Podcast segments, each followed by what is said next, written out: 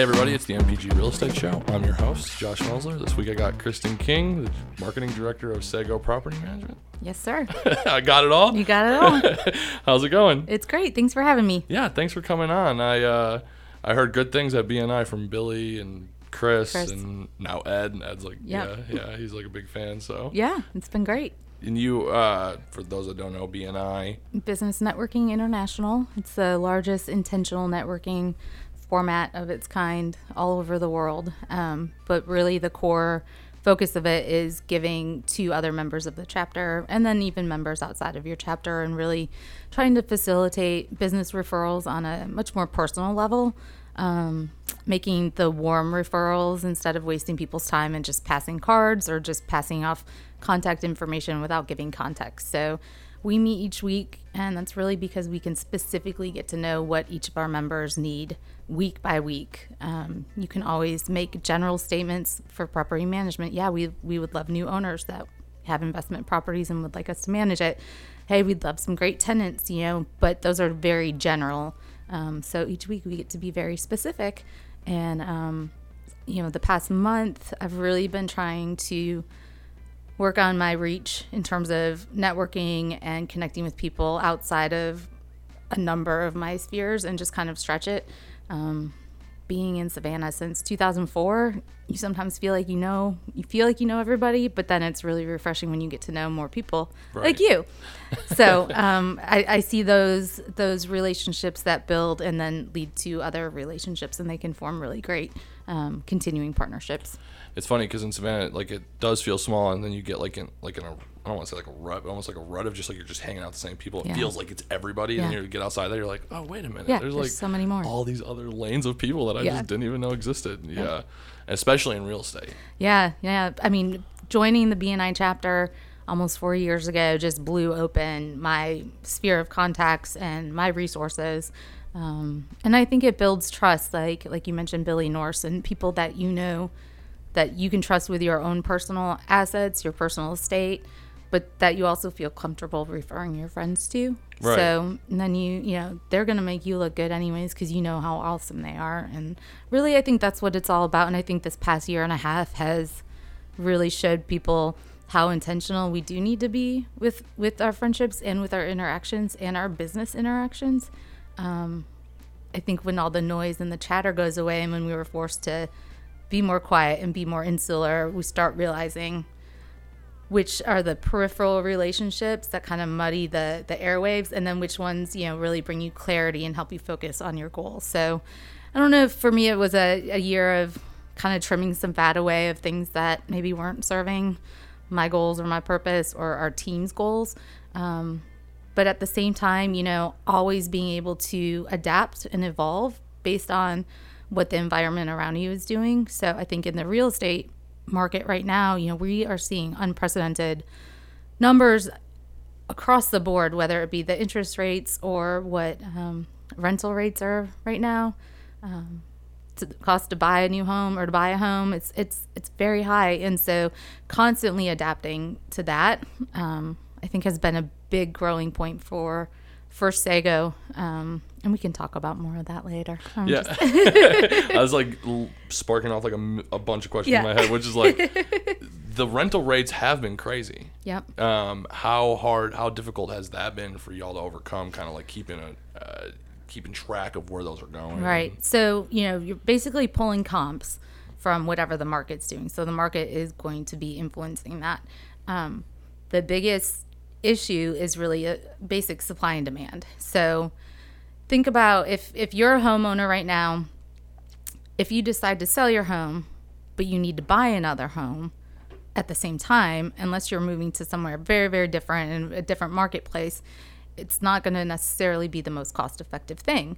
Even though you're like, ooh, I could sell my house for this much, but then when you got to turn around and find another house to buy, the market is is very, um, I don't know, it it's just lacking in in inventory. Right. Yeah. And so at the same time, the people that are making out like gangbusters are the people that have had investment properties for a long time and they're like, great. That's given us some return.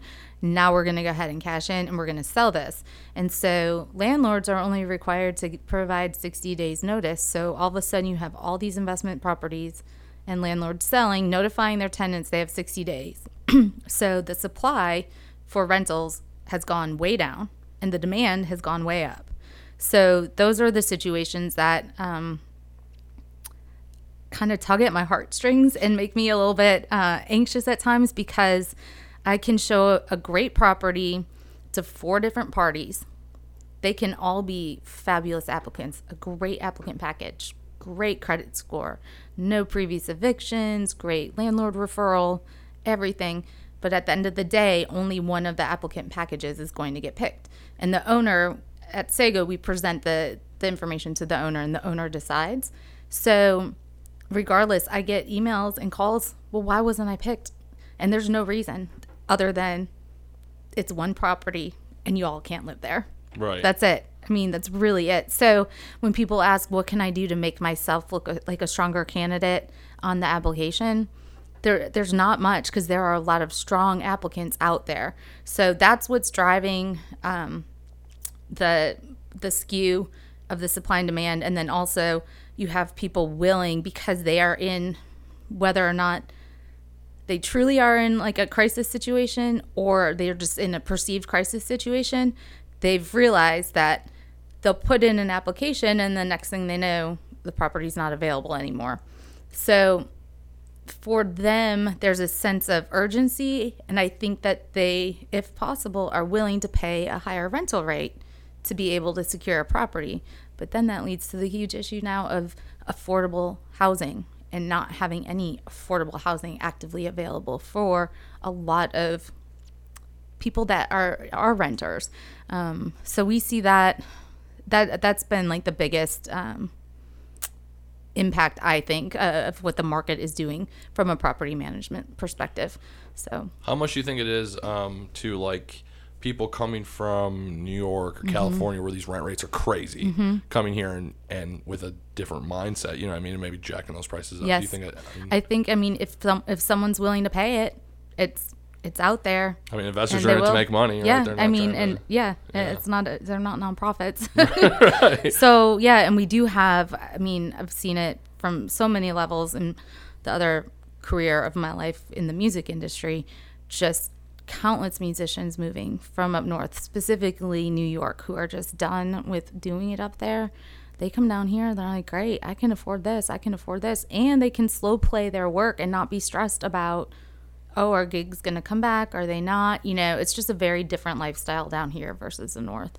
And I think that um, I know of a number of people that have moved from California and just have bought places here and they feel like they hit the jackpot. So right. yeah, they're like living in luxury. Yeah. yeah. So um, yeah, it's been it's been interesting, and you know, at Sago, I really try to make it as fair of a playing field as possible. I try not to waste people's application fees or their time. You know, so we do thorough pre-screenings now, um, even before we show a property. Um, just to make sure that we're not wasting any anybody's time. And then you also have people that you know, you can say, hey, it's not available till October 1st, but I need it by September 15th. Well, it's not available.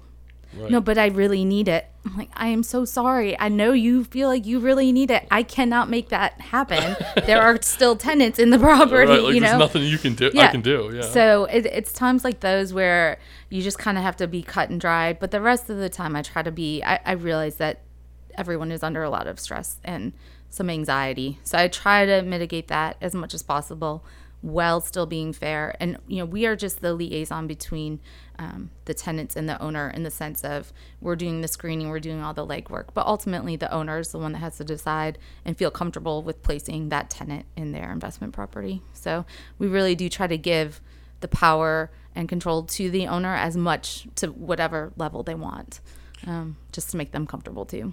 Let me ask you this. So we, we kind of like skipped over like my, my most common first question, okay. which is uh, the trajectory, like basically your backstory, the trajectory of your life from like 18 years old right now. Because uh, for those that don't know, you also run a live music booking agency. Yes, yes. right. And I, I don't want to skip over all that. So That's if fine. you want to just like tell, okay. yeah. 18. So graduated from an all girls Catholic high school in Michigan uh, called Mercy. I was um, valedictorian and went to college at Loyola University of Chicago. I have a music degree, a business degree, and a psychology minor, which I use all of them still. That's like a really crazy. Yeah. Yeah. Like, how'd you decide on all? I think it just happened organically. I initially went for pre med, and then after organic chemistry was like, I'm, I think I'm gonna bypass this.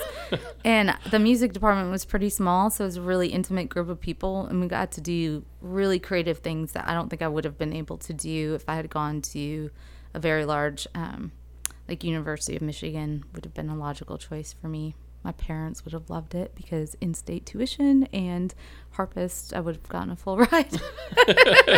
and I have a twin brother. We both picked private schools. Um, oh wait, so, he didn't go to University of my brother went to Miami of Ohio. Miami of Ohio. Yeah, they had a botany program. It's like one of the few undergraduate schools that had botany, and he's VP of Domino's sales now, pizza. How could he show his face back in Michigan after going I to know school to in Ohio, Ohio? and he married a girl from Columbus, oh, Pickerington. My, he's like but the yes, ultimate. I know. At least he didn't go to Ohio State. Exactly, Yeah, I yeah. know. And I gotta say, as much as I love the Big Ten, I was thrilled to see Oregon pummel Ohio State in the horseshoe on Saturday. That made me very happy. Shout out Oregon. So I know, right? Go Ducks. So um, anyway, so after college, I went. Um, Loyola is a Jesuit school, which is um, arm of Catholicism, and so I did a program called Jesuit Volunteer Corps, which I describe as the poor real world. Eight strangers picked to all live in a house and work at nonprofits and make sixty-five dollars a month as a stipend. And so I was placed in Atlanta and I worked at the Atlanta Day Shelter for Women and Children in Midtown. And my roommates worked at all different nonprofits, and we had a home. Now, I mean, the Oakland City area is pretty dope, but back then we had an Nabisco factory in our backyard, and we were putting, um, you know, like the spray foam insulation that you can get in a small can. yeah. Like we had holes in like the brick, like you could see outside in. And so we just started going crazy with all this spray foam. And of course, then it turns that ugly, like mustard color. Yeah. But I mean, we had fleas, we had. We just, but uh, it was some of the best times of my life. Like, it was a great community. And really, the focus of that is just um, option for the poor, service, spirituality, and intentional living. So um, I did that. Then I took a position starting the first campus kitchens project at Marquette University in Milwaukee, Wisconsin. So that um, was a national nonprofit that started first at St. Louis University and then Northwestern, and then I started the one in Milwaukee. But it's basically a partnership between the university, their food service provider, so like Sodexo, and um, our parent company or parent nonprofit was the DC Central Kitchen in Washington D.C.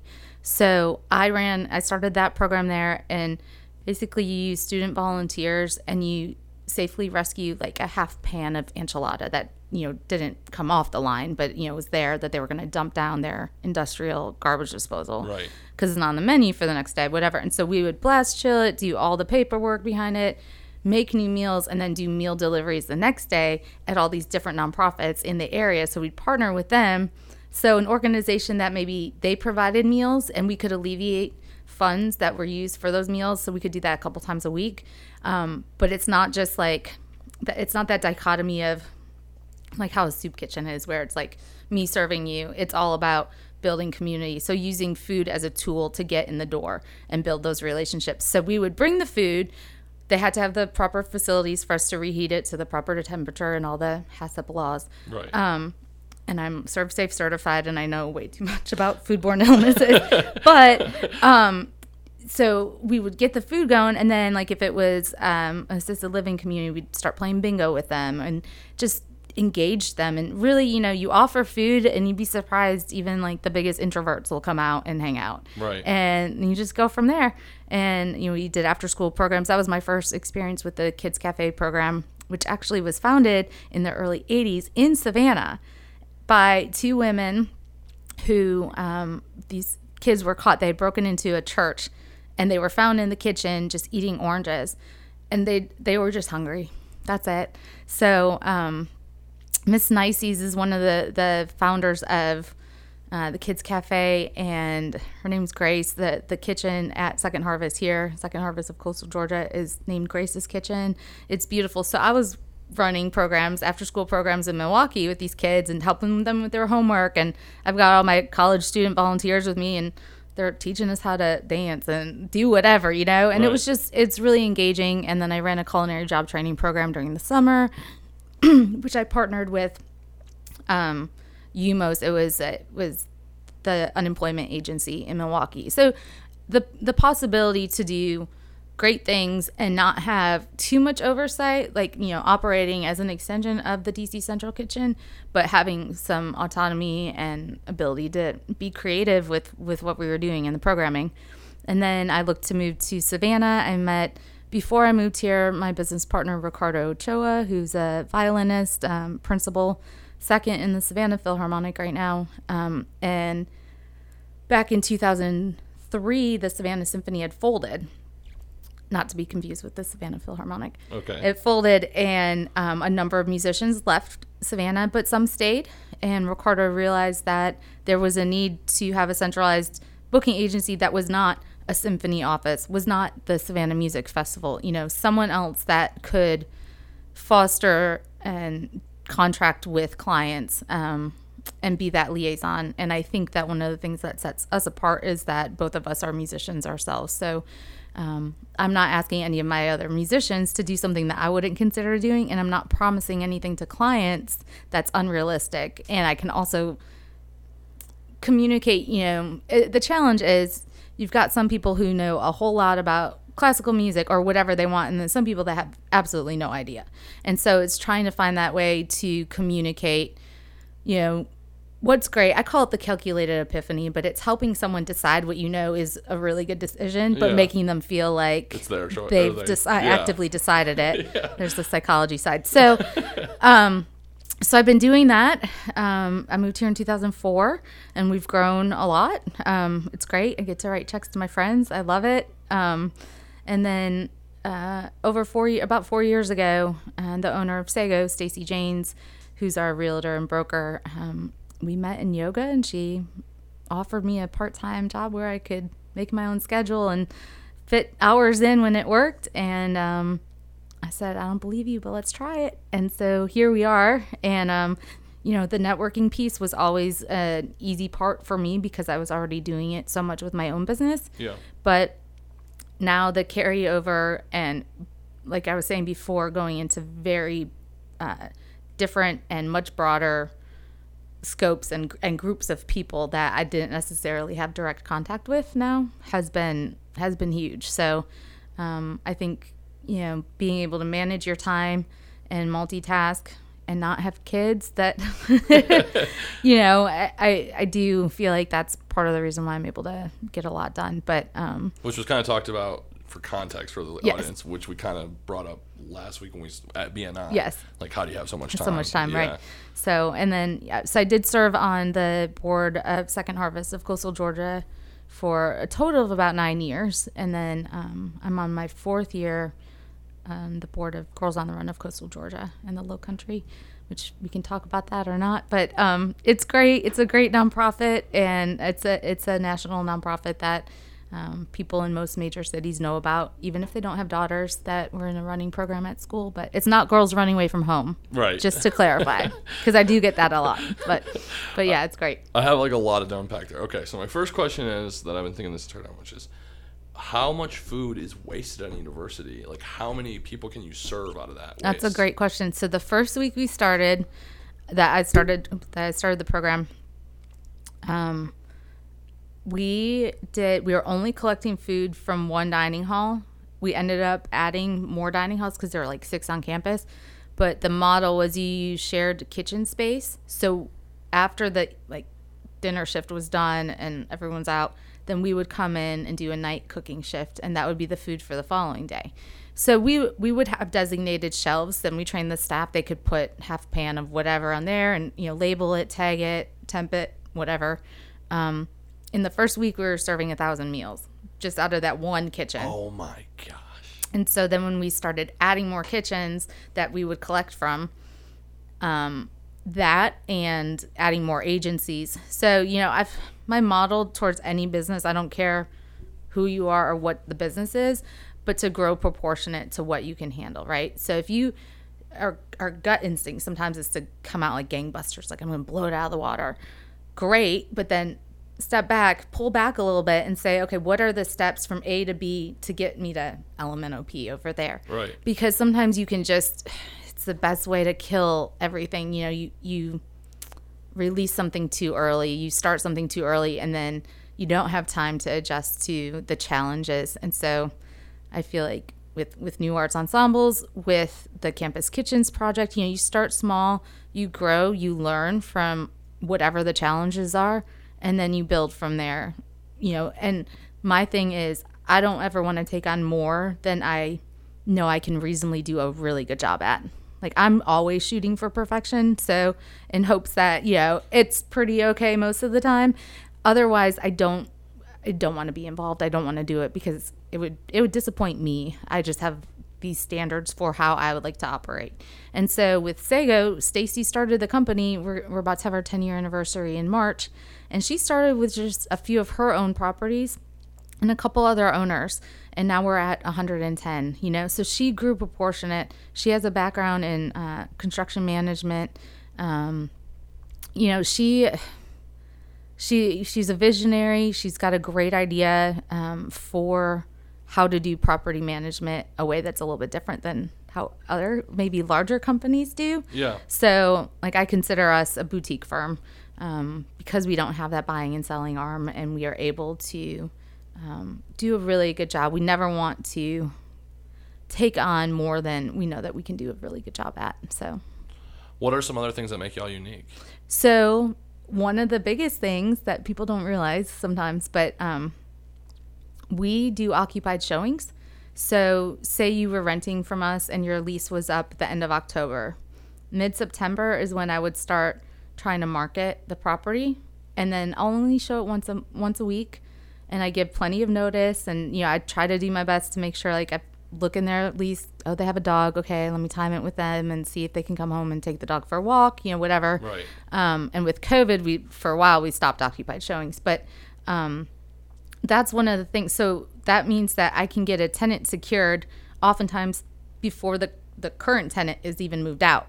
And so then when they move out we do the walkthrough we do any repairs and flip it. So that means increased revenue for the owner because the property isn't sitting vacant for very long that's one thing. Um, And what is your average turn time? if you're in our system, like a regular rotation where we're being proactive like that, it's going to be like two or three weeks. But that's you by Georgia law. There are now you, you are required five days from the move out to do the inspection and then give that back to the tenant to dispute any charges, and then you move from there. So depending on how many move in and move outs we have during a month, we try to time that, engage that. It's in terms of when the property will be available. Okay. So. Um, but we usually have someone secured, um, especially right now. They're not sitting very long. So that, and then the fact that we do in person showings in general, um, larger offices, you could go to the office, check out a key. You know, they take a picture, a copy of your ID, you give them 25 bucks. You go show the property yourself, you come back, you turn the key back in. We see that um, in person showing as just part of the interview process and the screening process. You get to know people pretty fast in a few minutes. You know, just ask a couple questions. What do you do? Why are you moving? You know, what's your story? And or if they ghost you and they don't even show up to the showing, like You know. yeah, no. So um, those are, for me, those are very key things. Otherwise, you're just a name in a in a computer system software that has submitted an application, and I know nothing about you. I have no context, you know. Right. And I don't ever want to remove the human, like the humanity and the human side of these interactions. I don't. We're not that big. We don't need to be that big. You know, we're at a happy place right now, and I think sometimes people think that in property management you're making bank, but we make what we need to to pay us, and, and you know that's something that Stacy prides herself on, and I think that's why we keep our rates reasonable and we're able to do a good job. But it's also why we don't negotiate what those rates are. Like this is for sure what we need. Like we know this is what we need to make all the numbers work. Right. And we know our break even point. We are very cognizant of that. So I think, again, we're small and that goes a long way. Um, and our communication with our owners and with our tenants, I think, is really strong as well. I have a lot of people that come to us saying, I haven't haven't been able to get anything fixed for months. Now, granted, if it's a back order, if like no refrigerators are available or they keep getting back order because of COVID stuff, like we do what we can. We Right. can't make a refrigerator, but you know, in general, we're very timely on that. So I think that's that's a big selling point for us. What uh, is your guys' average occupancy rate? right now, it's I have one property vacant. so ninety Yeah, nine point five yeah. or whatever. Yeah. In fact, the past few months, it's been like one vacant. And this one, the tenants just moved out. We haven't even finished the repairs yet. You know, we're good. It's in Ardsley. I'm not worried about it. Right, it's gonna go Yeah. right away. yeah. So it's it's a lot. What about delinquency rate? Um, we're doing really well, actually. Um, we one of the things that we really try to educate our owners on is, you know, as much as you feel wronged or you get frustrated about a tenant not paying and you think you want to evict, you know, you you go through the pay rent or quit process. You know, we submit all that, and then they decide that they want to do it. Really, the end game, you're it's a so much more expensive. The time frame that you're going to have to wait then to be able to even rent that property out again, it's not worth the loss of rental income. Um, we really try to work hard with the tenants. If a tenant is communicating with us, that's that's great, especially right now. So we have worked with a number of tenants and landlords through the Georgia Assistance Program. Um, the application's a little bit more complicated than we anticipated, and it does not allow Sago to act on behalf of the landlord. So each landlord has to then work on the application for their tenant getting rental assistance. But That's kind of weird. Yeah, Why do they do it like that? I it's. wonder. I think it's bureaucracy. I don't know. I don't know I mean, what it else. makes no sense. Yeah, no. So it's definitely not streamlined. Um, but we've had some tenants that have had assistance from United Way, um, and you know we do have some that we try to be, like I said, as human as possible. Like if you are explaining the situation and we go to the owner, we'll come up with a payment plan. We'll come up with something to make it work because nobody wants an eviction to happen. We just don't want that. So Right. our delinquency really isn't that bad. How many evictions do you generally have, like in a year? One, Oh, okay. So that's pretty low. yeah. Dang. And sometimes it's a formality. There's no like dramatic. right, like you show up and everybody's eviction. already gone. Yeah, yeah, Yeah. Everyone's gone. Like they've left stuff, but we follow the law very, very, Put it out to the very road. tight, and we just okay. We got to do this. And um, Michael Elvin, I don't know if you know him with In and Out. Um, he helps with eviction services. really He's fabulous, and um, we used to do before I joined the Sago team. We used to do them, or, or the team did it themselves. And once I found him, it's just he's so streamlined. He just handles everything. Goes meets the the officer, Sheriff, yeah, yeah. sheriff, and just handles everything for us. It's super easy. So evictions are a lot of times you can tell a lot during an eviction. Mm-hmm. So like I don't think I've ever really talked about this on the show before, but before this I worked for a company and we did multifamily maintenance. Oh. Kind of like but for all the comp like a bunch of complexes in Savannah. And uh, this one eviction standing on my head, it was so difficult. So the person like skipped town like for months, right? And we're taking all this stuff out of this apartment from the third floor, and like apparently apparently they had like a spending problem on credit Mm. cards online. Oh no! So we're taking all this stuff down, still in the cellophane. Oh no. And the sheriff's just like watching us, you know what I mean? Because you can't like take it. take it. But the person hasn't been seen in like months, Oh my. so that was like a clearly, you know what I mean? But that's I mean that's why, right? Yeah, yeah, it is. And I mean, I've had times where we've showed up to meet the sheriff before we had Michael, and um, it was my coworker Nicole and I, and the sheriff walks up, he's like, "Where are your people?" And we're like, "Well, it's just us," and it was a small unit, but we he he goes, "Well, I'm not doing this with two uh, um individuals." and we're like, we're tough women. We can handle it. But, anyways, the tenant ended up changing the locks and not notifying us. So it was a moot point. We couldn't get in that day. So that was my only, that was my one time at maybe having something exciting happen. But no. Yeah, nothing. Couldn't even go in. Mm. So, yeah. Mostly when you guys go in there empty. yeah, or just stuff like, but not like not hoarder situation or like no dead animals or just stuff that they left behind. One time, uh, we did this eviction on this guy who was the former prop uh, uh, maintenance manager for that property, Oh boy. and he was like a meth addict, Um, and so he w- had collected like all these ACs from around the property, and they were like lining the walls in his house.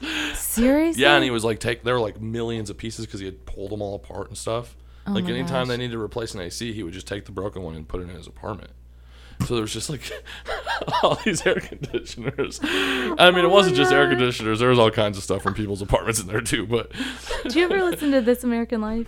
oh yeah, Okay, I mean, it's been a few years. Like, Okay, but you know- since it got like political. I Yeah, really but you know it, but- Ira yeah, his style. yeah, okay. yeah. I'll send it to you, but there's a parody of this. There's actually two episodes that parody This American Life, and they get the music part, everything. It's hilarious. And one of them is a guy that has a job at a computer repair store, and he his quote is, "I literally cannot plug a plug into a plug," and that's the quote that's used at the end of the show after all like, yeah, our producer is Tony Malatino, da, da, da, da, all Yeah, that yeah, stuff. And um, but his thing is he's being interviewed, you know, again a parody, and and Ira, fake Ira, is like, well, so what do you do when someone says that they need, you know, they need this this project or they need this part fixed? He's like, I just take it home and just put it all under my bed, and my entire guest room is full of like it's just so funny. it is absolutely hilarious, and they nail it. I'll send you those, but it's on like Casper House or Casper Hauser or something. Um, but yeah, they crack me up. So. But this is that. Ma- well, that is this maintenance manager. I Yeah, guess he yeah. felt like he could take all these AC home, ACs home Did he charge? Like he took it home, and did he benefit financially then when he would use parts from it? So it had nothing to do with fueling his meth addiction. No. I think it was just something to do while he was on meth. Meth. Hmm. Yeah. It was actually a really sad situation. They had like some kids sad. and stuff. Oh. and yeah, I didn't want to get into all that, but Okay. anyway, let's not bring a damper on. Yeah. All right. So in that case, I should open my bourbon for that, so- Yeah. to not bring a damper yeah. on this. Sorry. 75 hard. Shout out to Curtis. So Kurt, do you, um, so do you go like any like the real estate meetups and stuff here? I should, I guess. You I should. don't know. There's some good ones. Really? Like, are you on the Savannah Real Estate Investors page? I don't know. I'll, I'll have to add that. Uh, it's run by Corey Oh. and Monica. Monica Renozo and Yes. Corey um, Griffin. Okay. Griffin. Yeah, he's gonna kill me. Yeah, he listens Wait, to the show, but does he have um? Is he with Lucky Savannah? Does he do Lucky Savannah? uh, I don't. Maybe not. what I is know. Lucky's? Lucky Savannah was like properties, like rent, vacation rentals. I don't think so. Okay. Yeah, yeah. They own um, Savannah Home Solutions, which is like a Oh, wholesaler yeah, yeah, slash yeah, invest. Yeah. Okay. Um, but they put on like a really good networking event almost every month. Oh, like okay. last, I think last last month there was like sixty Really? owners and you know investors from around the community that showed Ooh. up. Yeah, Okay. Hit me this is a great spot for our marketing. Yeah, I need Yeah. that. Okay. Savannah Realtor. Real estate. What is it? Oh, it's the Savannah Real Estate Investors page. It's like a Facebook page. oh, okay. and Got then it. and then there's like a offshoot of that from another investor. That's the actual Savannah Real Estate Investors page. Okay. I feel like this has happened in the wedding professional industry as well. The Savannah wedding professionals, Savannah wedding professionals with a smiley face. Like, okay. But they're both pretty good. uh, Okay. I, I, I'll definitely endorse both pages. Okay, Both both are awesome. ran by friends. So, nice. um, but yeah, they're they're they're you can you can connect a lot with people that are specifically in the industry. How do you guys mark? What kind of things are you guys doing to get new clients? So, a lot of it, I think, is word of mouth, relationships. I do a lot of other things besides just work stuff. So, just always, sorry, never being afraid to like talk about it. I Right. was, I was unloading the harp at the mansion on Forsyth yesterday to go play a wedding there, and I overheard a woman checking at the desk, and I hear her say, "Oh, we're in town because we're looking to buy a property." And I like was in the middle of pushing the harp, and I just stopped. I said, "Excuse me, who's your realtor?"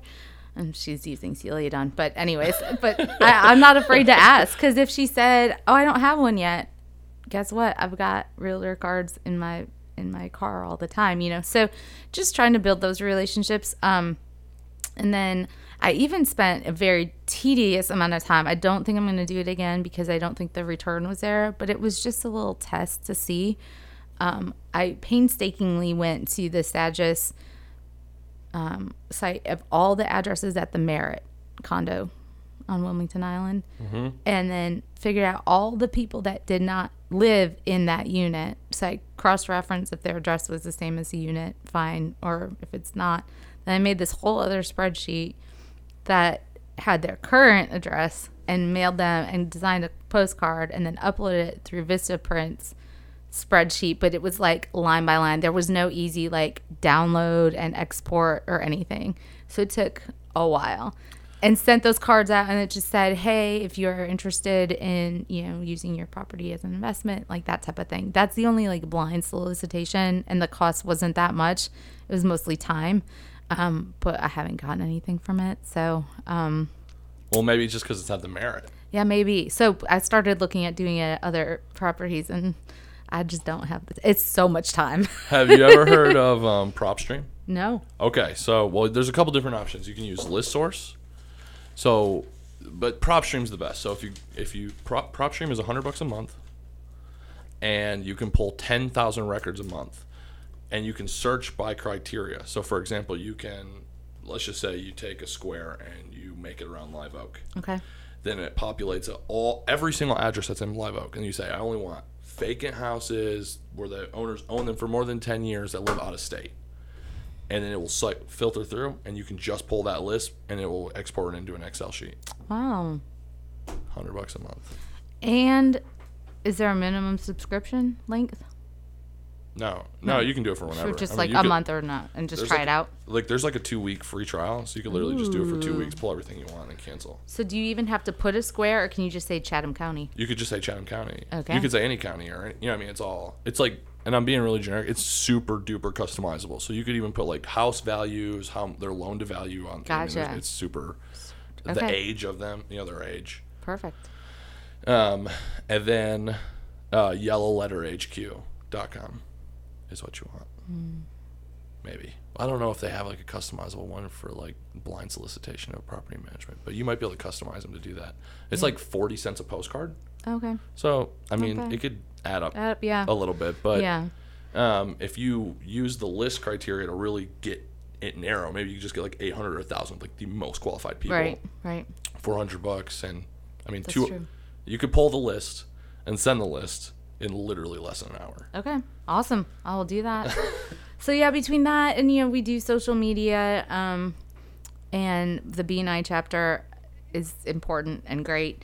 Um, I just visited a women's group that meets at the Chatham Club, and it's a commerce group, and it was started a long time ago by women that were frustrated because they couldn't go to Rotary meetings. This was before Rotary let women in Which is how long ago? a long time. I mean, Rotary started in what 2000 or 1904, 1901. Started early, Right. Um, so some of the women, I mean, they're they're old school Savannah, like legit old school, but they are working on getting some younger people in. And it's funny that I'm considering myself, I guess, younger there because I'm middle middle, but. um so that's been great. I went to their meeting last Thursday. Mayor, Mayor Van Johnson spoke at it. Um, it was a really diverse group of people. Again, one of those moments where I looked around the room. I'm like, I, I know 10% of the people here. Like, this is good for me. And, you know, I, I am very extroverted, but I still, I like being outside of my comfort zone. Like you said, you kind of, if you get into a rut where it's just the same people over and over again, that doesn't that doesn't fuel my my soul and doesn't inspire me that much. I mean, it can, but it's just always nice to be surrounding yourself with with maybe some different people that you can learn some things from. So I met some really dynamic women there that I had never met before. Um, so we're talking about me joining that. Also, I mentioned Rotary. Definitely looking at that. Um, the Savannah Metro Rotary is our um, partner for Girls on the Run this year. So um, each year they pick a nonprofit to focus the majority of their service projects on, and they help fund that. So we had a whole plan in place, and then COVID happened, so we put a pause on that. But they are sponsoring multiple teams um, at a couple elementary schools, providing the coaches, and it's been great. So. What is the Rotary exactly?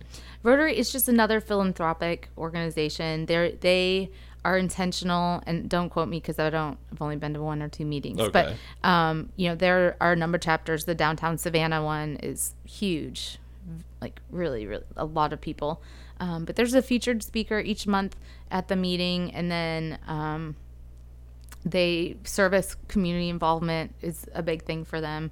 Um, it's just intentional community, really. So like a BNI. Yeah, very okay, much so, so. Just like a networking. Yeah, yep. okay. And just like um, the the founder actually made a reference to there's nothing more lonely than walking through uh, Central Park on a Sunday alone. Like, and you see all these other people engaged and together. And for him, that was part of the inspiration of starting Rotary is just to have an intentional community that people were not, even if you're complete introvert. We are not made to be alone. You know, no man is an island, that stuff. Right. And so that was really just like the start of an intentional community. And they have values and code of ethics just like BNI does. And it's very similar in a lot of ways. So. Do you get involved? Have you been, really been involved in like the Chamber of Commerce much? I have before. Um, we are not. I I am not currently a member with New Arts sorry to say that, but um, I'm not. Uh, um, Girls on the Run is though, so I do okay. I do events with them um, through that. So. Um, so I want to go back. I know we're gonna be like a little bit crazy here, but uh, another question I had about your like story was like, why Savannah? We never really got into why Savannah. No. I should have maybe. I don't know if we want to talk about that. Wait, really? I don't know. You can edit it, right? Uh, I could, yeah, if I need to, if you're like absolutely insistent. Yeah. No, I um my ex husband and I were dating long distance. Okay. Yeah, and so I moved here. Um, you moved here for a boy. I know. I never thought I'd be that type of girl, but I met Ricardo before I moved here, and I had the business in place before I moved here, so I wasn't just moving for okay. him. He also um, he owns a company here.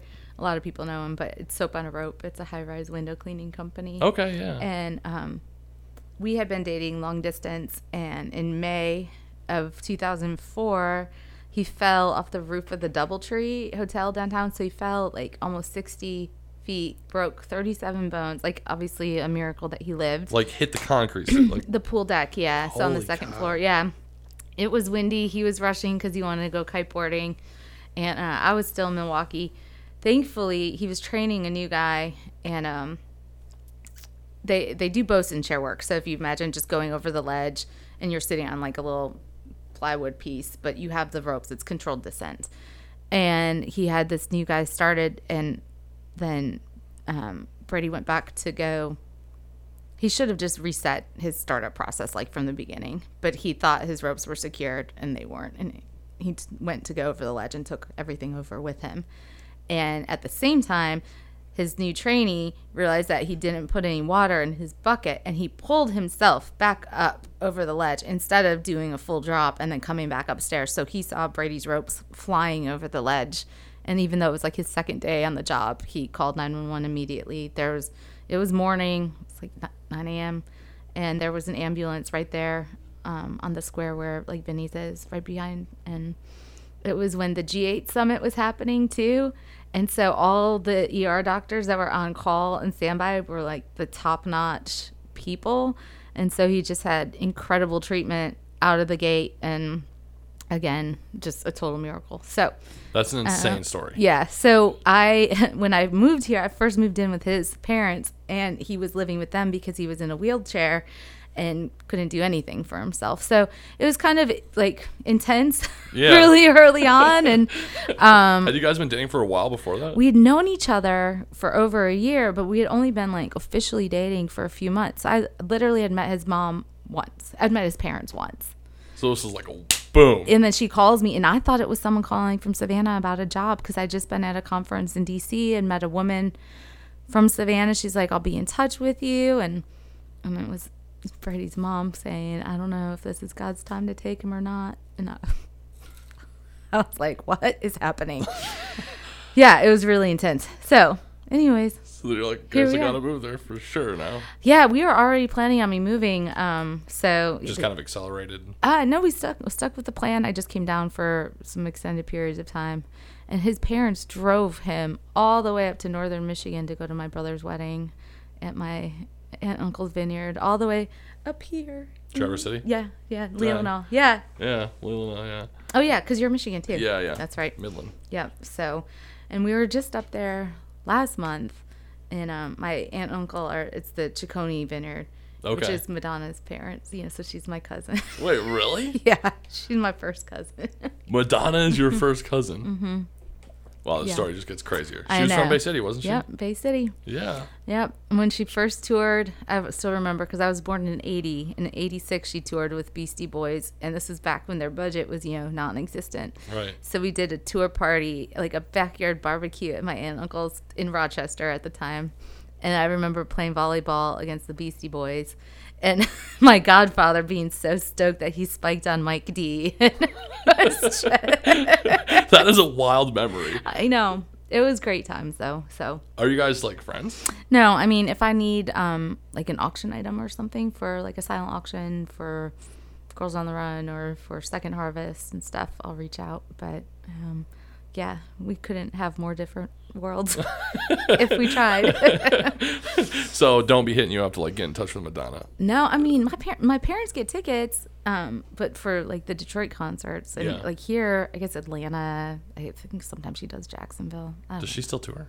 She was. Honestly, I, she's a little bit before my time. Like. She looks really great know, now, I don't though. even know if I know like a Madonna song. Oh come on. I mean, I'm not trying to be disrespectful, but I'm serious. I don't like. I'm sure if I heard one, I would know it, but I don't know if I I couldn't name like a Madonna song right now, Wow. even though she's from Bay City. Yeah. I mean, I know Eminem.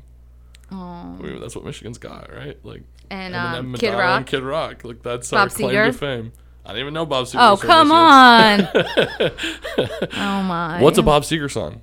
Roll me away Oh, yeah, like a rock. Sorry, okay, You'll yeah. accompany me. Yeah. Okay. Hollywood nights.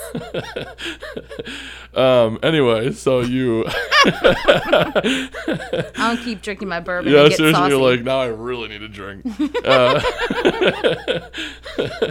so you move to Savannah, and then you so you start your business with um, Ricardo. Ricardo. I apologize. he already started it before, so he did a lot of the just the logistical, you know, LLC paperwork and stuff. But back then, we were still like printing out information and mailing it to potential clients and burning CDs of demos and all that stuff. So now everything's just, and I know it will continue to be more streamlined, but just our processes are Easy. much, yeah, Yeah. so much faster. So Like you almost feel like it's on cruise control a little bit. I do usually, except you get some wild cards. And like I have a wedding coming up next month where the recessional song, like "Yay, you're married," and the song is "Back That Ass Up." That's what she wanted by Juvenile. Remember that Yeah. song? Yeah. So we're playing that harp, upright bass, and violin. So Bass and violin. harp mm-hmm, and harp. It's gonna be great. I hope. so How I much get that. practice does that take? There's not going to be practice. We don't practice. We just it'd be like three people sitting down and reading a children's book together. Like you don't need to. No. Yeah, I gotcha. It's fine. Just show up and read. Mm-hmm. 100%. So that's, you know, but there is some cruise control. And I think I go, I, I've been flow depending on seasons. Right now, I've got 58 more weddings left to get through in 2021. But I think some have been condensed from postponement from COVID. And thankfully, historically, I'm not busy. Like the height of Sago busy time isn't always the same time as the wedding industry. So they kind of balance each other. Um, and I think that um, it's it's hard to predict when you know you're going to be slammed or like in the weeds. But I do try to mitigate that that as much as possible and be realistic about scheduling and everything. So, I mean, with Sago, the historically people don't like to move during like December, Right, But then yeah. again, people do it all the time. So it's just it's hard to predict, and we we just do our best. So. I would say that probably I don't know if this is experience at Sago, but like property management wise, like normally like the summers are just out, out insane, right? Because you have like school kids schools moving. yeah, like, yeah so and then with scad even this past year you know just so much unknown are the kids coming back are they not Are they they are but i guess there's a hybrid option as well but yes they in are the back spring or right now? right now Oh, okay. i think so um, but then we get to this other issue i mean i called i called transunion to ask how do we screen if possible um, international students you know there's no social security number their parents even if the parents are going to be the responsible party There's they don't have a social security number. TransUnion told me that was the first time they've been at they didn't they've never been asked that question before. So if any of your listeners know how have a good idea about proper screening for international students, just to have recourse and make sure that you know the owners cover we do our due diligence to make sure that this is secured let me know because i would love that advice I think I got some people that I could put you in touch with that I know that have a lot of units that. okay Yeah.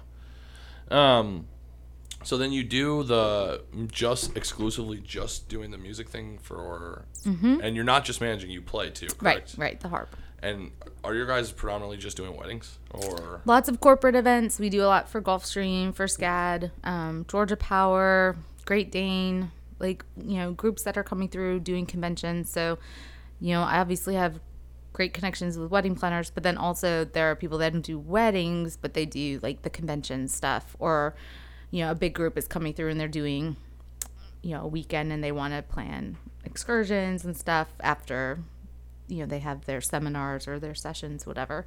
Um, so those people also hire work you know book stuff through us. Um, i'd say 70% are weddings though but the corporate stuff is super easier they're like cool it's this much done whereas brides will be like well i want this or then they change their mind 10 times and Well, it's super you know, emotional when it's like a wedding. that right? too, Because yeah. you got to make it. It's one day. Right, I know. Yeah. And there's a lot of pressure out there, especially social media, to if you don't do this, your wedding is gonna suck. Like fill in the blank. It's it's off the charts. And then with social media influencers, and I had someone they wanted to collaborate with me to play music for their wedding, and she's a big social media influencer, and her fiance plays football for Clemson, and he's going to the NFL draft. So they say. Which that's You're a like, big I got assumption. real NFL players calling me. I don't. I was like, that's a big assumption. But I was like, listen, I'm not prepared to discount our services for social media influence. Like, I don't, we don't need that. And the same thing with Sago. Like, Stacy really is a firm believer in organic referrals, and and that's how I am too. I mean, we do have a social media presence, but it's not necessarily the focus. I think the reputation that we have. I mean, we have a potential new owner they're still waiting on visas to come through, but they're not even a client of ours yet. And she's already referring her friends to us. And that's after, that's just based on her onboarding experience with us. And I think that over the years, we've learned A, you can't assume that anyone reads management agreements or leases for that matter. Right. B, sometimes you, it it'll save you a lot of stress and confusion down the line if you just spend some extra time line by line like here are the big points that we need to hit so that you and I are on the same page about your expectations for what we do as property managers and then our expectation for what you do as the owner. For example, you say that the house is vacant, it's ready for a move in inspection. We get there, there's still furniture, there's stuff. We can't properly do that inspection and we we're going to have to come back and there's a fee associated with that. But you were given a list of the, the requirements and the FAQs, you know, of what is um what our standards are. You know, Right. everybody has different standards for what quote unquote clean is, for example. So, you know, just trying to to get ahead of that on the front end so that people don't get frustrated and then especially if they're getting stressed or they just start getting emotions involved with like if it's their their own home that now they're renting out and they're Right, like it's my baby it's my first home it's it's just different you know Listen, rule one of being an investor is no emotions. Right, no gotta, emotions. Let go that right now. So, as opposed to someone that's like, I specifically bought that house as an investment property. All I care about is making money on it. I have no emotions involved. Like, great, we got you. Yeah. So, yeah. Um, I was gonna ask, do you guys have like your maintenance in house, Mm-hmm. or how does that? You got work with a lot of vendors, or kind of how's that? Work? Yeah. So, we have just an in house maintenance coordinator, Chris Kessler, and um, he handles all the vendors.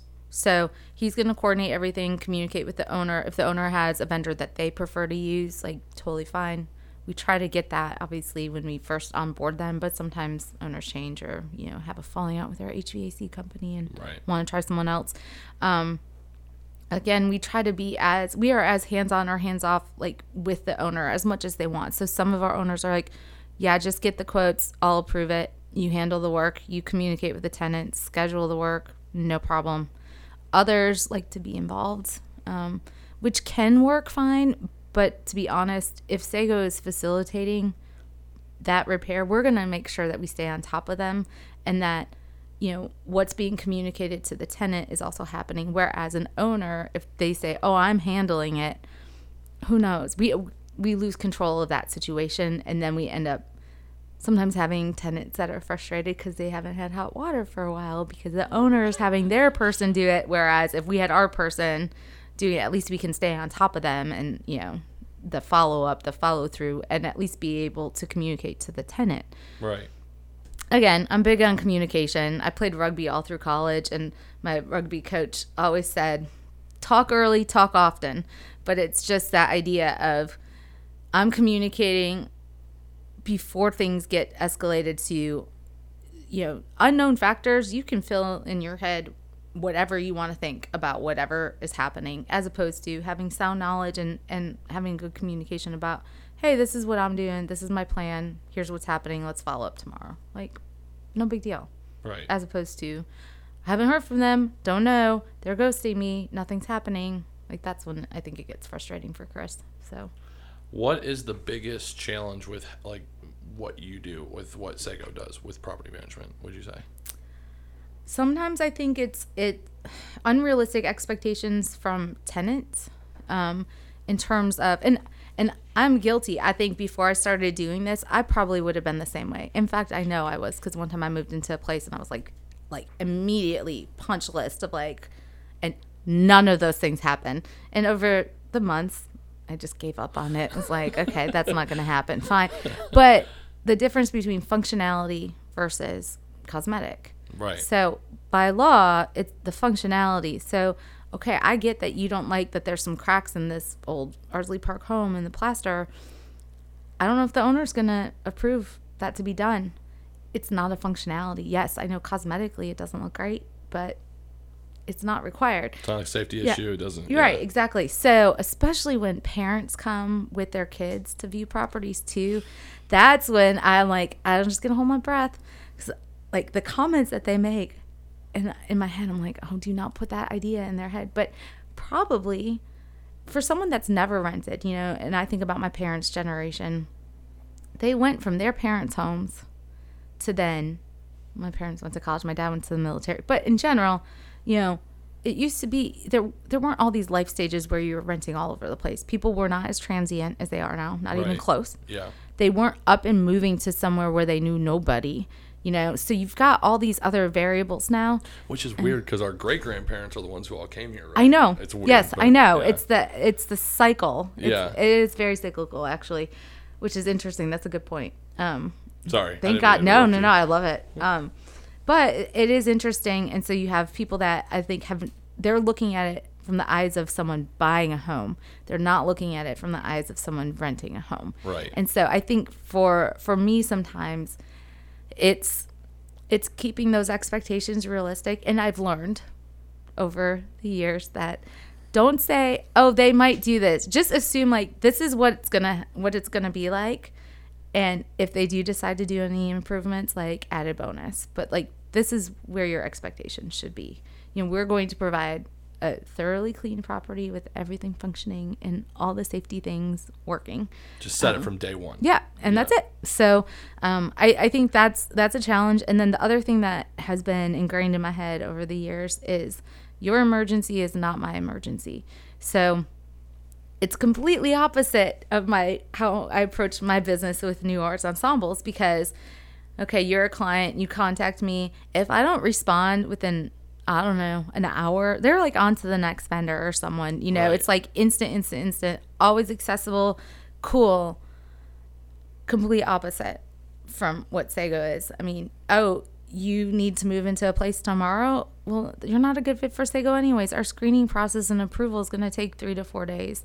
And like everything, getting the security or the first month's rent reservation fee has to be a cashier's check or money. Like we do everything by the law. And so people show up all the time. Oh, here's cash. I'm like, why would you give me cash? you have no recourse. I could say I could turn around and claim that I never saw this, you know. Right, yeah. And people think cash is king, but it's just Not in property, It's not at all. yeah. And you know, those funds have to go in a different trust, and though they're held there, they're not used. They're not commingling with other operating funds.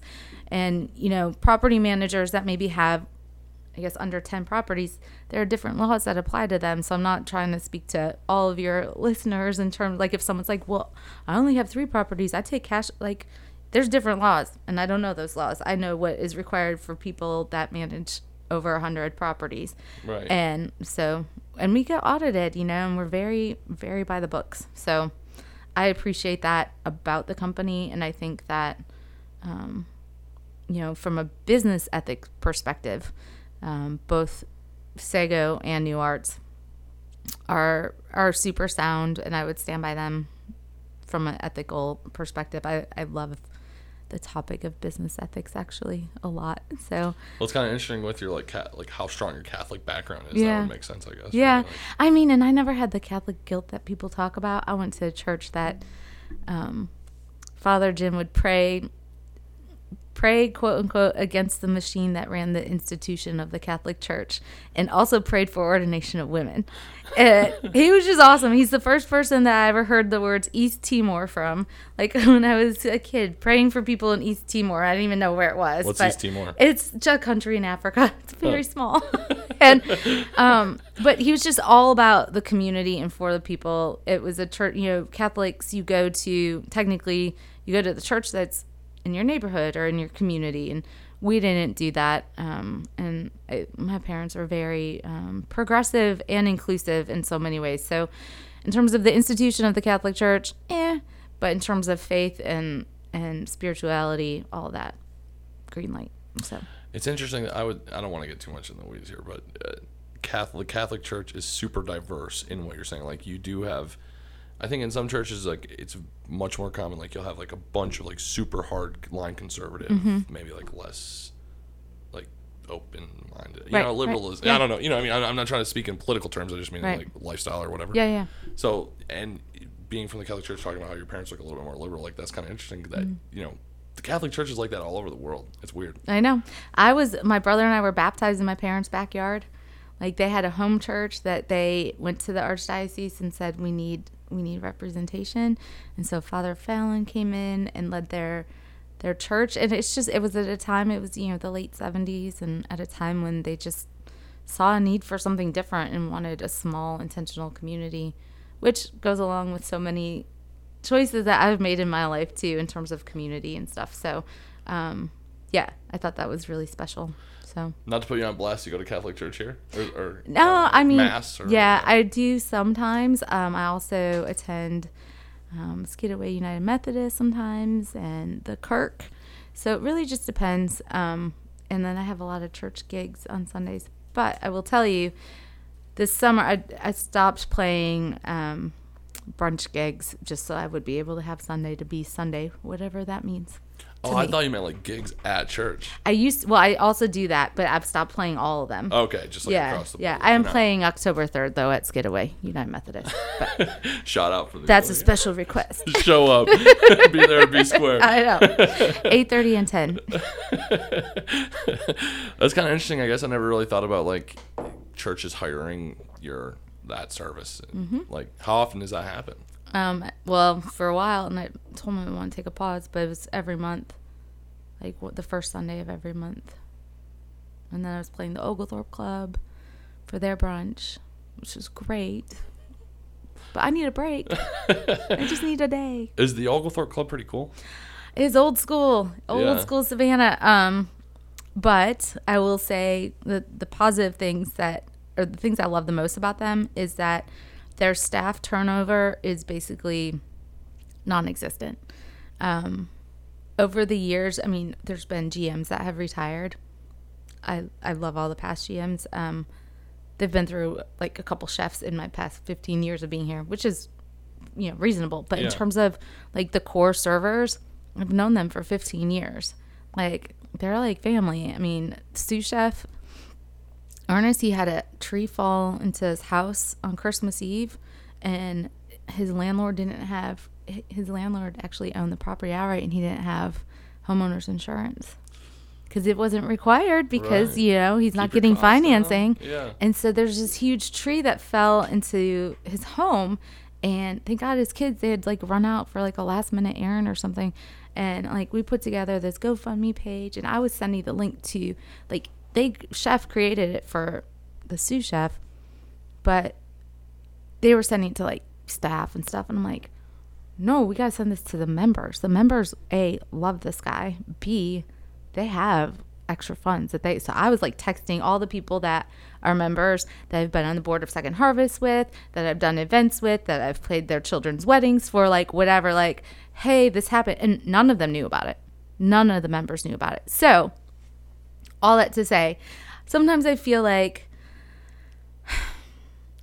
I'm like this liaison. Maybe this is the theme for the whole show. I don't know. I'm a liaison between tenants and owners, between clients and musicians, between front of the house, back of the house, between like top shelf and, you know, well drinks. I don't know. Like that line in the Titanic where he says the party's in steerage and Kate Kate Winslet goes down and they have this like it's all the staff and it's down in the like the steerage area and they're having a party and having the best time whereas all the hoity-toity people are up top very stuffy and Right. you know not not real not authentic and so i think um having that opportunity to be that stepping stone i don't know maybe i'm thinking too highly of myself but i feel like i'm comfortable in both worlds but i'm not identifying in either i'm in that like middle of the road Does it feel weird to like alternate between?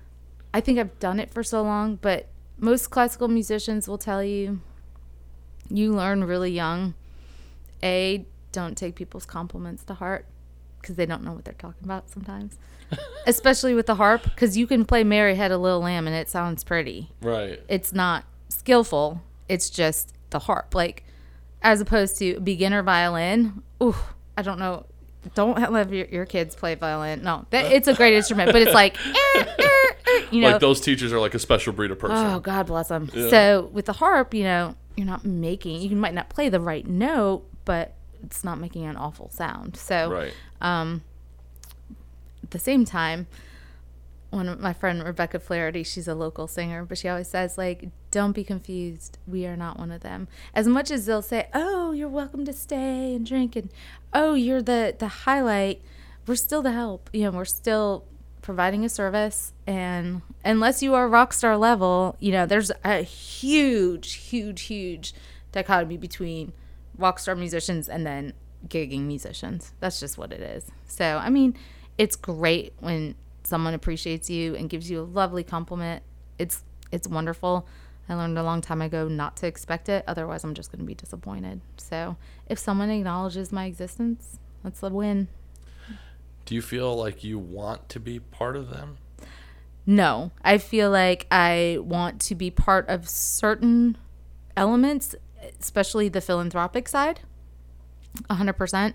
Um, one of the things that I love about what I can do as a board member, I'm a I'm a worker bee. I can create very successful um, and unique fundraisers. That was another like area that I thought I truly excelled in. I can't write big checks. I don't work for a huge organization that can write big checks or match funds. You know, I'm it's I don't work for a big construction firm. I don't work for JCB. You know, Yeah. but I can put together these events and be a worker bee that generates significant revenue and or I can find people that I need to help me do that. So I think it's about being resourceful. I think it's about first of all, for me, it's appreciating how much I feel part of the Savannah community being from the north, from Michigan, um, and not growing up here. And there's a huge part of me that loves that I'm not from here because I've had so many great experiences outside of Savannah, and I think it's a great home base. I love it. Um, I love that people are completely enamored with the idea of Savannah. Like it's romanticized. I think my parents love telling people when they first meet them that their daughter lives in Savannah. I think they hate that I live so far away. But, you know, in general, my identity is really I don't I don't want to say chameleonish because it sounds like I'm inauthentic, but I think it's adaptive. So I can be, you know, have you worked in hospitality ever? Yeah. Yeah. I mean, like you got to turn it on. yeah, right? you can turn it on, and then I can go back and party with the line cooks, and you know, do you just think that that's chat around. inauthentic? that's what. Do you, I mean, do you think that that's inauthentic? Like, No, I mean, not no, no. in your specific case, but I just mean in general. I don't know if that's like inauthentic to be that way because Right. sometimes you're just You're just adaptive. even if you were completely alone. Let's say you lived on your own on an island, you're not going to be like the same person all the time, No, right? Like You're right. emotions flow, things, right. circumstances change. We're living, working, evolving, works in progress all the time. all the time. Yeah. And Yeah. if you have to be a certain way with a certain client to keep them from getting unhappy, I don't think that that's like being inauthentic. You know what I Yeah, mean? that's true. I think for me, it's the bigger thing is connecting with people and whatever that connection is going to be, whether it be sports or bourbon or Right. whatever. Music, I mean, one of the best things about music is it completely takes away all the things that divide the general things that can divide people, whether it be language barriers, socioeconomic. Like, I don't care if you don't know what a harp looks like, but you might recognize some Zeppelin or some Eagles or Beatles or whatever I play, and it might, you know, make make you so moved and inspired that you don't care. It doesn't matter what the vehicle is for. It's just what what it's caused. Right. There's no box for music. It's just yeah, it's everywhere. just whatever Touches everything. And you know, I don't know. I just I think it's one of the few things that's accessible to everybody. How much do you think that being in that world has made you better at your job as a marketer for? So across the board, I love that technically both of my jobs entail sales sales and neither of them feel like sales. Right. So I feel like what I'm doing instead of selling is educating. So you tell me like this is what I'm envisioning and I'm trying to like hone in on what what's the vision that you really have like people can get it's just like someone going to a grocery store and being like what am I going to cook for dinner? I have a whole grocery store to pick from as opposed to what am I going to cook for dinner? I've got a pantry to pick from, you know? So how do you narrow in on what people want? How do you get out of the gate like okay, with Sago, I have my questions that I ask so that I know going into it. You know, we only do long term rentals, so 12 months or more. So if right out of the gate someone says, I want a place that I can come to a few months out of the year, I'm like, that's great. Our, your business model is not going to work, I can tell you, with our fee structure because it's not cost effective to turn the property over with us managing it. Right.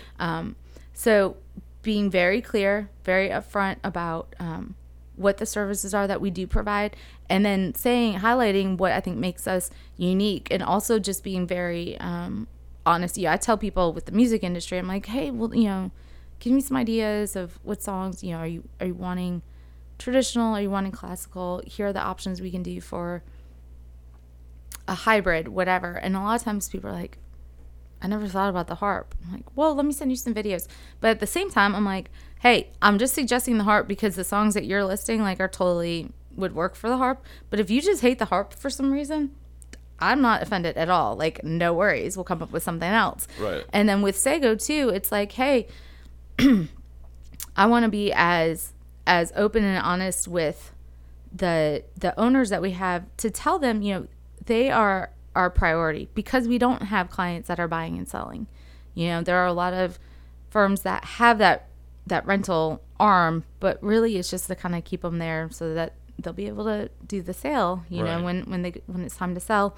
And so that's, you know, another thing that I think makes us unique and I think I'm able to get a sense of what the client is going to be like within those first conversations and quite honestly the same thing is with with brides or planners or parents of the bride or whoever it is that's communicating with me you know? So um but it is always funny when you do have to adapt. I think it's it's rare but i feel like every now and then the bride decides and this is obviously in a traditional wedding marriage but the bride says oh groom you're gonna get a couple like remedial jobs to check off. And sometimes it's ceremony music and I feel like the grooms like go over like above and beyond because they're so aware of like they only have like you had one job, like Don't don't, mess mess, it it up. up. Right, yeah. like it's total sports center, like you had one job. And I remember one time the groom picked the music and the song for her to walk into, he picked Frank Sinatra's My Way. And I was like, Are you kidding me? That is not a wedding song. Like, I did it my way. Like, that's Right. all. So it's funny. And then I had a groom pick the music a couple months ago, and their song was Creep by Radiohead. Thankfully, we didn't have a singer. But I was like, Oh my gosh. But you know what? You never know. And my partner now, he always says, He's like, Listen, it's not your job to judge. Just do your job. I'm like, You are absolutely right. I'll do my job. My wife says there's more than one way to live life. Yep, Yeah. that's true. That is also true. So yeah, I think it's helped. It's helped me be um, accommodating and to also know how to um, handle situations a little bit better when um, a client behaves or or emails or calls around something that is completely in left field and outside of like anything I would have anticipated. I mean, tenants do that too sometimes. I've got a very colorful one right now, and I think she's annoyed that I don't write back to her, but I have no reason to write back to her.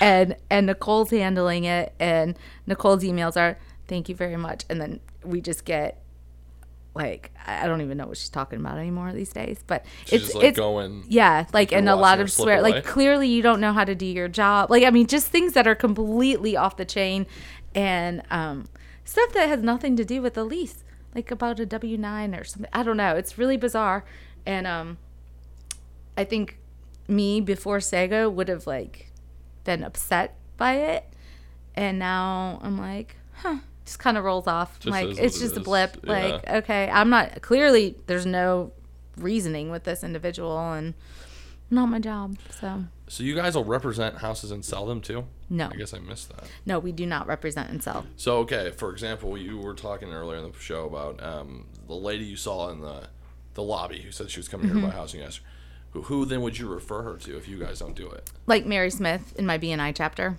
Oh, okay, I get saying. Yeah. Okay, so yeah, yeah. or any other you know agents that I might have you know good referral relationships with. We just took on um, some properties from a group that um, they had a property manager and a property management arm that this woman had brought into the picture. And then she went off and went out on her own. So she was taking with her the people she had brought but the current owners had also brought in some investors. And so the agreement was that those would stay. And they're not set up they don't want to do property management. They they never wanted to in the first place. It was only because this other individual came in. And so we did a transition and we took over these nine properties that they had in their portfolio all occupied so you know there's no way our team could take over 10 or 9 unoccupied properties at the same time. Yeah. But since they're all occupied and their leases end at different times, so we're just getting them all on Sago's management and lease agreements. Um, so that's been, that was a very positive merger. And it's only, I knew them from back in 2004 when I used to go to Independent Presbyterian for church. Like, that's pretty crazy. yeah, so it's just, you know, deep connections. Again, back to my point of like the marketing piece, like I'm a believer in you plant seeds whenever you can and you have no idea if this is going to be sprouting in 2 weeks or if this is going to be sprouting in 15 years. You just don't know. So, Right. you know, be nice, be patient, be kind, be Karma's humble. real. I think so. Yeah. whatever you want to call it or yeah, you know. yeah, yeah, totally. Yeah. So, um, I just I, I really enjoy forming relationships with people, and I think back to that BNI piece. What can I do for you? And that's what you did when you visited our chapter. You know, I was super excited. I've never been on a podcast before, and um, I did some like interviews, but nothing like this. but my first television appearance was when I was a newborn. And A my mom, yeah, my mom wrote and produced and directed a children's television show um, that they filmed at Channel Seven during like, oops, during off hours. Same stadium or same uh, studio where they had um, Michigan Replay filmed at a long time ago. Yeah, and um, so it was called Deedle Doors, and it's an educational show. And my mom wrote all the wrote a lot of the the episodes, and it would be two hosts and then four kids, and you would go. There would be a theme of each show, and you go into like the set, and you go through a different door for each segment. And when we were newborns, my mom had us on, and it was like the season end finale with all the hosts and all the kids. And then my brother and I were substitute kids because you got to film at night. So it meant you got to like stay up late and we go into the green room. It was like my first whole like production experience. And um, so if one of the kids was sick, this was like third and fourth grade age, Right. then we would swap turns being the sub in. And um, so we've got all these old like VHSs of it. But my mom actually had Madonna on when she was in high school. So my mom still jokes that she gave Madonna her first TV appearance, and she was a dancer, and she was the fairy of wishes granted, and she came in and did a like ballet dance routine on Deedle Doors. so yeah, I got weird stories, like super random weird stories. But Do you feel like when you grow up um, and such a close family member is like famous, like, is there like that sense of like living up to that? You No, know what I mean? no. Never? So no, because her mom died when she was young. There were six. So my uncle Tony and Madonna's mom, Madonna, yeah. had six kids, and Madonna died young. And then my aunt, my dad's sister, became the nanny for the kids, and then they eventually fell in love.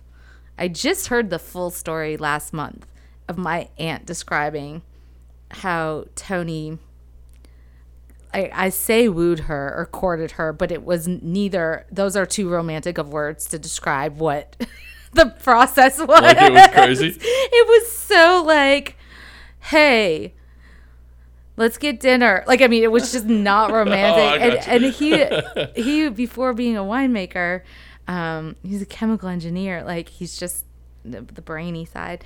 So Madonna's sister um, half sister, because then my aunt and uncle had more kids, and she's my godmother. I'm much closer with her.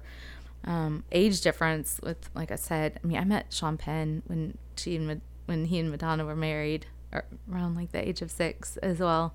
My brother was petrified of him. He hid under a kitchen table. I mean, Sean Penn was a little intimidating. Yeah, yeah, he's an intimidating So- dude. He does crazy stuff. Yeah, Yeah, but I mean, that was so long ago. It's really, it's nothing. so you never like felt. You think any of your other family members feel like that? No, not at all. Okay, Okay. No, it's like a fun fact. Okay. Someone's got to be related to someone. I mean that's true. Yeah. I just feel like every single time, like it just circles back like a lot. Do you know what I mean? Mm-hmm. Almost like it's just like a cloud or something. Yeah. but- No, no one in my just- family's musical really. Like I mean, my mom taught herself how to play guitar, basically to accompany her um, kindergarten students and stuff. And my brother was a drum major and played saxophone, but has doesn't play music now. Right. So it it was never a plan to be like a musician. I don't know. There wasn't a plan. Just like fell into it. yeah, and- it, yeah. It, there really wasn't a plan. So um, I am grateful though that I feel like my parents have always supported whatever decisions I've made, even if maybe they're like, "Oh, are you sure?" But they've always supported me. So and they've let me make my own choices and figure it out based on the outcome. And I know they're not all great choices, but I try. Nobody's perfect, right? Yep, yep. Uh, let me ask you this: Do you do you follow or what podcasts, audiobooks, whatever do you do to like further your education? What are you listening to right now? Hmm. Or do you listen to any? I I wish I had more time in the car. Um, the nice part about living in Savannah is that there's no major commute going on. I was gonna pull up. What's the book that Ed recommended the other day? Were you there? Oh dang! Don't put me on blast like that. Well, you just. I wasn't prepared for this question. Because I'm not even gonna sound scholarly. Hold on. I took a picture of it. And my coworker Nicole is always telling me about the podcast she's listening to, but Sell Like Crazy is the one that Ed recommended. I don't think I'm gonna read it, only just because I feel like I've got plenty of business right now. Um, but I will pull up. What do I have on Audibles? I got um, Michael J. Fox's book recently. What's that about? It's like about his life. Yes. Okay. And just overcoming Parkinson's and his perspective on life. Right. Yeah. Um, and then I also have this book that I just got by Matthew Kelly, who's um, a Catholic writer, and he's got um, a really great series.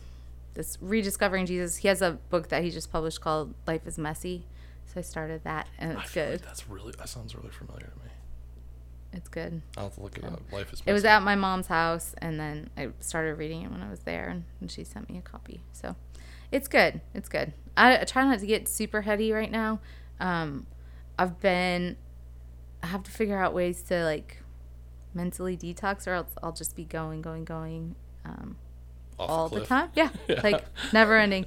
So I will say one of the best shows I think I've ever watched in my life is Ted Lasso, and I know people are finally getting on the Ted Lasso train, but I was on it a year ago, and because it's on Apple TV, and I think that not as many people have Apple TV, and now people are getting it, but it is not only hilarious, it is thought provoking. It's inspiring. It'll make you cry. I mean, it'll make any man cry. Don't ever tell me that you did not cry watching the show. What's it about? Any man. So Ted Lasso is a coach. It's uh, Jason Sudeikis, and he is hired initially. His the intent is to be hired by this um, British football team, soccer, um, to come over and ruin the team. He's he's hired from Kansas, coming off of like their AAA division win at football, and he and his cohort, Coach Beard, go over to England, and he knows nothing about soccer, nothing. And the whole the owner of the team, she's trying to get back at her ex husband and crush the one thing that he loves, which is the Richmond soccer team, and then things evolve from there. And the character development is beautiful. The episodes are short. I wish they were longer, but it is hilarious and all the the nuances and everything. I just I don't know anyone that's not absolutely in love with it or has not said this is the best show I've ever seen. I'll have to check. It's on Apple. Apple TV. Okay. Yeah, I'll have to It's check it out. amazing. And then my second favorite is Newsroom. The Newsroom from like a while ago. Well, everybody knows the one scene in the newsroom where he's like, "Why America's not the greatest" or whatever. That's the opening scene. The opening scene, Yes, yeah. yes. I know, I know. But I mean, I love him. I love um, Jeff Daniels. Is you know, I love Aaron Sorkin. I think he's a, such a prolific writer. He wrote every single word of every single episode of the Newsroom. That's one of the reasons why there's only three seasons because I was like so frustrated that there weren't more. yeah. and it's just it's a lot. Most teams have like twelve writers for a show. yeah. he wrote every word. That's pretty crazy. I love it. So, anyways, and I just started that show. Steve Martin. I don't know how we got on TV shows, but books, TV. Yeah. Steve Martin and Martin Short, and um, and um, what's her name? Uh, singer. It's called Only Murders in the Building. Okay. It is awesome. it is so awesome. It is super super funny and um, I don't know. I just uh, Selena Gomez. okay. Oh, that's kind of a weird pair. Yes. Yeah. but watch it and it, it it's about true crime stuff too which is really fun Well, it's like a crime show. kind of it's like this weird the way that these three people who all live in the same building how what they bond over and how their friendship forms is because they're all obsessed with the same podcast true crime podcast that gets cut off by a fire alarm and then somehow they all end up being connected. Anyways it's just it's a trip. I've just watched the first couple episodes but i don't know these days between i have to balance stuff the the tributes to 9-11 everything there um, the state of our world where we're at with with health and everything you can totally spiral and get in this dark place at least i do. And so whatever i can find to be uplifting that i'm not even generating myself i'm just like let me absorb whatever fun positivity whatever it is. And i think a lot of us are taking that perspective and i hope that i hope we do that more so because i think i think we could be on a slippery slope in terms of community and i just uh, i just want to try to stay as positive as possible so sorry psa Dang, that's a real bummer because I really want to get into politics. I know. um, if you could, it's kind of like my last question. If you could go back and talk to yourself day one you, what advice would you give yourself? day one me And it could be like, I don't know where you want to consider day one. Like, if you could consider like 18, you could consider it when you first started at Sago. I literally almost called it Asiago. or you could, I or you could start um, when you got a call. You know, whenever you or want. like okay so i think looking back if i do the long the long span my memory like when do you have memories from when you were four like i feel like that's when i first have like distinct memories I don't know. Everything's like just like picture, like Picture- still pictures Yep, until yep. maybe like I don't know. I guess sometime between like seven and ten. I have Okay. no idea when. Yeah. So around there, any at any point that I started to have any doubts about myself or my um, belongingness, um, I think having parents that were incredibly supportive and a twin brother that we were, we still are very very close um, and it was just the two of us. We got along great, like so great. He's just the best. He's absolutely amazing, and um, to this day, I mean, I remember one fight, and it was over. We shared a car. We went to different high schools. A high school I could walk to. His was in downtown Detroit, and I was like, I need the car. I was being awful, and he's thirty seconds younger than me, and he totally acts like the the middle child. He's just like the peacemaker and stuff, and uh anyway, so I, I had I always had like a friend in my brother, but I also was I don't bullied is not the right term for it, but I definitely went through ebbs and flows of being ostracized as a child. So whether it be like you didn't feel like you were part of the. I got picked on, I got teased for stupid things like kids do, I didn't I didn't tease people. I didn't pick on people. Like they were just some mean kids, you know. First grade, this girl told me, and her name was Kristen as well, and she told me because I just moved from kindergarten in a different town, and she told me things were so much better here before you came. Like first grade telling me this, and I'm like, you, that is so mean. Like, who even taught you say it? And then I realized, like later on, like, oh, she's got three older brothers. Like, they're probably all jerks to her, and like, people, like whatever. Yeah. So, um, over the years that I remember, middle school was rough, and you know when we talked about having feet in like different worlds, like I had my my friends from elementary school, kind of friends, but we were did school projects together and stuff. But then I also did sports, and I had music, and I had all these different groups. I never had one identity with like a set group. What I wish I would have told myself, and that was true has been true for the rest of my life. To the point that I've had friends criticize me of not being like not being committed to like one best friend. And I don't know, just being all over the place and I just feel like that could be limiting. I, I do love my very, very close friends and I have a number of them thankfully, but I also don't think that you have to be exclusive to like one best friend. Right. So over the years, I think if someone had told me to be comfortable being different, not that I was like, you know, tattooing my face or getting piercings or anything different like that, but just don't don't be afraid to um, feel left out sometimes as a result of the fact that I'm not investing all of my time in them. So they might let me, they might make me feel left out. They might make fun of me. They might accuse me of stuffing my bra. That happened. That was a true story. Bad rumors, middle school, mean stuff. Oh, I was accused of having dandruff. And like the rumors just like spread all the time. And it's still What kind obviously, of rumor is dandruff? I don't know. like, what? just, Okay. I don't know. I'm human. Sorry. it's dry outside like i don't know and just i just remember those specific things and that they were maybe because they were so unique that they stick out and they were hurtful Well, they're traumatizing But probably a little bit i too. think so Yeah. and then like no one likes to feel like everyone's talking about them even if it's not true number one or you know a, an exaggeration but i also think that um i can be proud of things that I've done that I didn't realize were exceptional. I thought it was just like, oh, this is normal, or I'd get an idea. One of the best things that my dad did, um, I wasn't expecting it, but it was at a time when I really, I didn't know what I needed. But I was living in Wisconsin. I moved there only for that job. Um, my coworkers were in different states.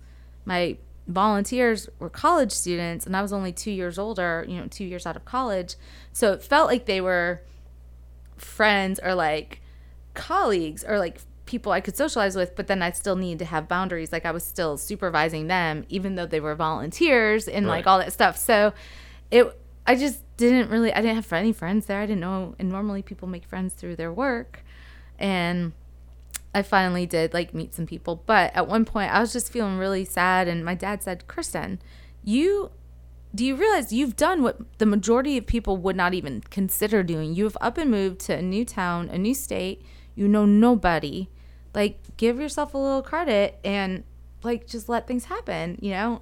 And for me, that was really important to hear because, um, A, my dad and I are very similar, and his approval and his support has always been important to me. Um, but it also made me realize like oh okay this isn't the normal thing. And so i think everybody might have their idea of like what a baseline normal is. And then um and maybe we're like afraid to drop below that. And i guess i would say like don't be afraid. Like it's gonna it's gonna work out. It's right. gonna work out and if it doesn't i don't know like again the that if it hasn't worked out, it isn't over. Yeah, and that perfectionistic stuff like that, you know, that's brutal on a type A person and all that. So I've had to be just learning to be more kind with myself. And ironically, COVID really helped me with that. So how so? I think um, there were no dis- not as many distractions from. It wasn't me plus X, Y, and Z, or Kristen doing this activity, or whatever. It was just me, Chilling. like absolute value signs yeah. like around me, and to know that that's okay, that's enough. It doesn't have to be Kristen with, you know, harp concert or Kristen killing it at whatever. You know, it's just like I'm enough. So that that's how I would probably sum it up, and be okay with with knowing that. I should probably just keep reminding myself that now every day. Should tattoo it on my face. Boom. therapy session. I know. I thought you were gonna make me cry for a second. I was like, I'm not gonna start talking about my dad.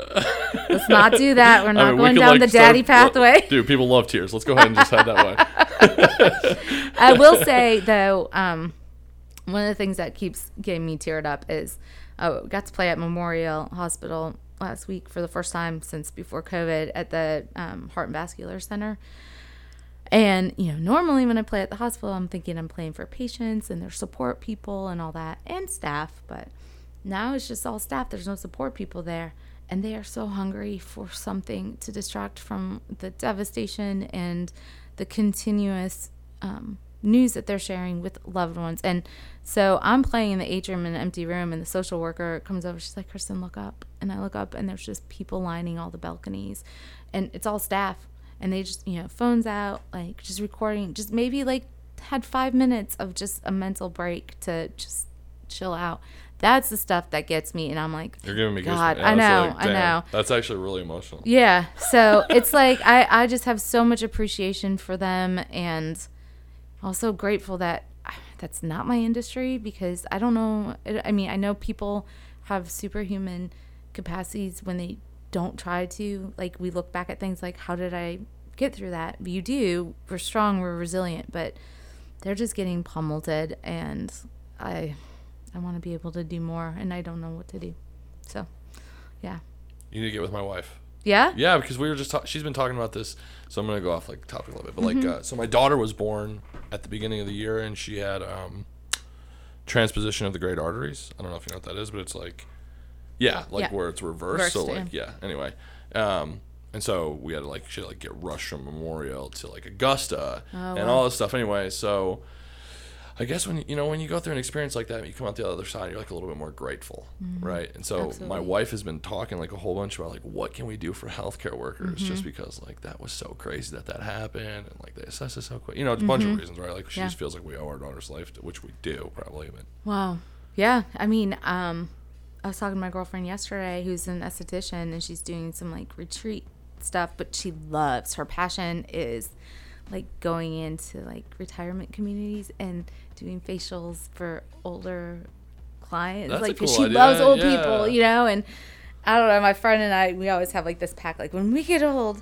we're gonna pluck the each other's eyebrows and the hairs out of our chin for each other. And um, so she was saying like, oh, you know, maybe I could do something with hospice. And I used to do a lot of volunteering with hospice when I had more volunteer time. Um, but 100%, like there's just, there's so much need across the board for not just that human action, physical touch. People that are in hospice and they don't have family around them, especially right, right now because they're not having visitors unless they're moved to in home hospice. You know, just being touched, just being cared for. It's the Uh, Romanian Civil War. Like, do you know anything about? You know, what I'm talking about with the babies. Yes, the babies they Yeah, died. yeah, they Failure died. to thrive. Yeah, yeah, yeah. completely. Exactly. Yeah. Yep. And Just because they weren't touched. Touched. They weren't held or anything. Yeah. Yep. So yeah, I think these are all systematic, big things that can feel. At least this is what I tell myself. It feels overwhelming, but any little thing that can be done, like just never underestimate whatever that is, because we don't know who we're affecting. We don't really know who we're touching. You just gotta hope that your heart's in the right place, which Right. it is. So, yeah, your wife and I could tag team something. We'll figure it out. Yeah. Yeah. You seem like really in touch with the nonprofit. I like, know. Yeah, yeah, charity. So Yeah, I Yeah. love it. So, that seems that seems like a good note to end on. yeah. How do you want people to, find you? Um, SagoPropertyManagement.com. And you can follow us on Facebook. Um, and you can always message me directly um, at either on social media um, or Kristen, K R I S T A N, at SagoPropertyManagement.com. Perfect. Thanks so Thank much for you. coming on, Kristen. Thank you so much. All right, see ya. okay. Hey y'all, thank you so much for listening this week. If uh, you want to show some support, please head on over to mpgpodcast.com. Check out the awesome merch we have on there. Um, and also subscribe and comment wherever you listen to this. Uh, that does huge things for pushing us up on the algorithm, whether it's on Spotify, Apple Music, uh, Apple Podcast, Google Podcast, YouTube, whatever it is, whatever platform you use. Go right now, go subscribe, go comment, help push us up, and also please share us on your social media. Um, the more listens we get, the more I can bring, uh, more guests I can bring in, the more value I can bring you guys. So, thanks so much. It's a total team effort. I appreciate all the support, and uh, I hope you all have a great week. See you guys next week.